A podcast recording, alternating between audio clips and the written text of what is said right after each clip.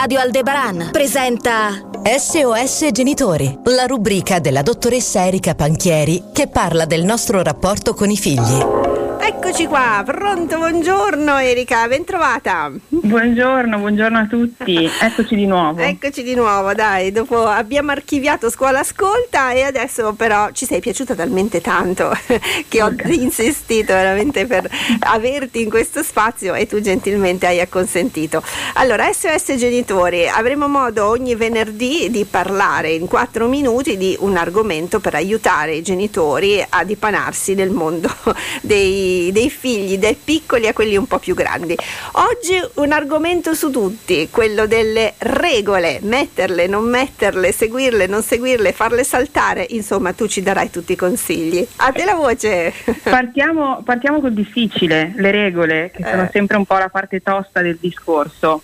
Allora, senti, diciamoci due cose per iniziare, poi andiamo sul, sulla parte pratica. Sì. Intanto non ci pensiamo forse mai, ma la regola che si dà in casa, le regole che diamo in casa un devono un po' essere lo specchio di quello che sono i valori no? della famiglia, quindi ogni famiglia avrà le sue, sì. eh, il rispetto, l'ordine, eccetera, eccetera. Questo vuole anche dire però che serve da parte dei genitori una riflessione, quali regole mettiamo perché partiamo da un accordo tra i genitori, okay. che è la parte un po' difficilina.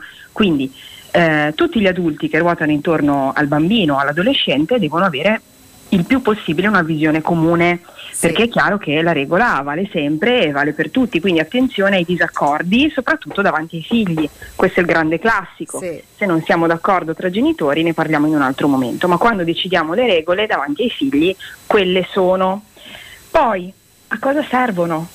Beh, servono per i piccolini soprattutto a cominciare a metterli a contatto con quello che è un comportamento appropriato, funzionale, e anche con i limiti, cominciano a toccare i limiti della realtà e ad imparare cosa è giusto e cosa è sbagliato. Uh-huh. E questo è propedeutico all'adolescenza, quindi non possiamo pensare, soprattutto se siamo stati fortunati, abbiamo avuto dei figli abbastanza tranquilli e tutto sommato eh, gestibili con facilità, di porci il problema delle regole quando sono più grandicelli, perché ci saremo persi tutta una parte precedente di impostazione, dei limiti, del giusto e dello sbagliato. Se arriviamo a 12-13 anni è tardi. È irrecuperabile, certo. È un po' tardino, è un po' tardino. La differenza che possiamo fare rispetto alla personalità dei figli è che se abbiamo un figlio che con la regola insomma ci sta abbastanza dentro, possiamo permetterci qualche eccezione. Sì. Se invece abbiamo un figlio un po' più come dire, movimentato, quindi il famoso fiume che va oltre gli argini, beh, quello va proprio arginato e quindi lì la regola è abbastanza svizzera e impostata in modo il più possibile fermo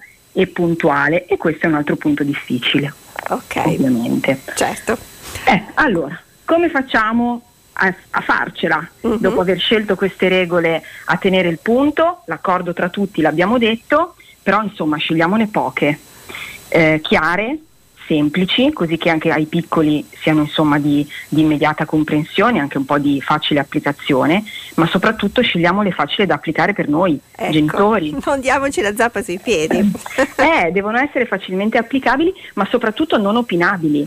Cioè la classica le- regola del metti in ordine la camera, eh, ti svelerò che è una fregatura, perché quello che è in ordine per me non lo è per te e quindi si aprono tutta una serie di contenziosi per cui io l'ho messa in ordine, no guarda che non è in ordine.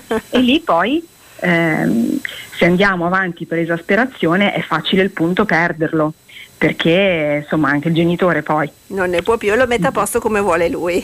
Esatto. E qui altro errore fatale sull'autonomia uh-huh ma ne parleremo, l'autonomia potrà essere un altro argomento. Sì, direi di sì.